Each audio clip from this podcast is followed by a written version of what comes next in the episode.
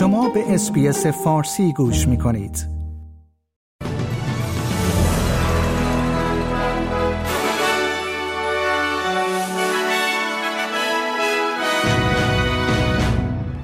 پارلمان استرالیا به طرحی برای محکوم کردن انتصاب‌های مخفیانه اسکات موریسون، نخست وزیر سابق استرالیا، رأی داده است. پلیس جسد مردی را پیدا کرده است که هفته گذشته در سیل در جنوب غربی نیو ساوت ولز ناپدید شده بود.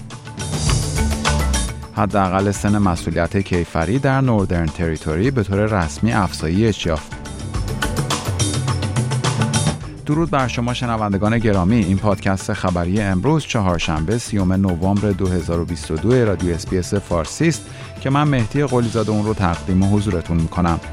پارلمان استرالیا به طرحی برای محکوم کردن انتصاب‌های مخفیانه اسکات موریسون، نخست وزیر سابق استرالیا، رأی داده است.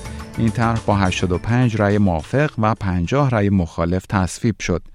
تونی برک، رهبر مجلس نمایندگان، این طرح را معرفی کرده و به پارلمان گفته است که نگرانی دولت این نیست که نخست وزیر سابق اقدامی غیرقانونی انجام داده است، بلکه این است که او به گونه‌ای رفتار کرده است که بسیار کمتر از استانداردهای مورد انتظار از یک نماینده پارلمان است. This is not some small matter. It goes to the absolute core of the principle of responsible government. The lack of disclosure of the appointments to the public was apt to undermine public confidence in government. آقای برک میگوید که دولت میخواهد پیامی در مورد مسئولیت پذیری ارسال کند.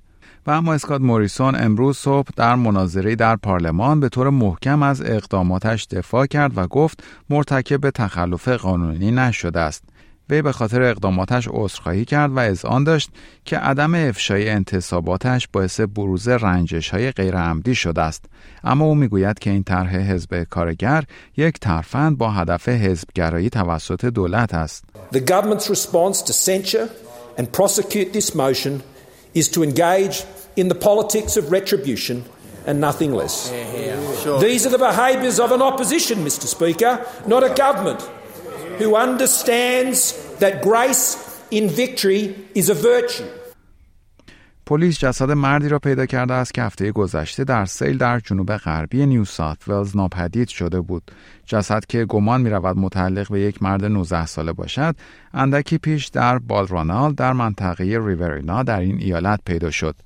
به دنبال گزارش‌های مبنی بر اینکه یک مرد در حال شنا کردن در سیلاب‌ها به زیر آب رفته و نتوانسته به روی آب برگردد، جستجوی چند سازمان برای یافتن وی از روز شنبه آغاز شده بود. و خبر پایانی پادکست خبری امروز، حداقل سن مسئولیت کیفری در قلمرو شمالی رسما افزایش یافته است. اکنون این سن از 10 به 12 سالگی افزایش پیدا کرده است. تصویب این قانون توسط پارلمان این منطقه را به اولین حوزه قضایی در استرالیا تبدیل می‌کند که حداقل سنی را که در آن برای یک فرد مسئولیت کیفری برای جرایم در نظر گرفته می‌شود را افزایش داده است.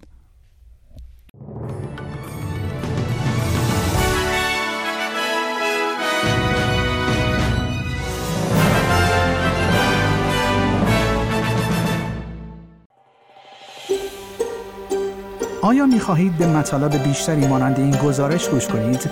به ما از طریق اپل پادکست، گوگل پادکست، اسپاتیفای یا هر جای دیگری که پادکست‌های خود را از آن می‌گیرید گوش کنید.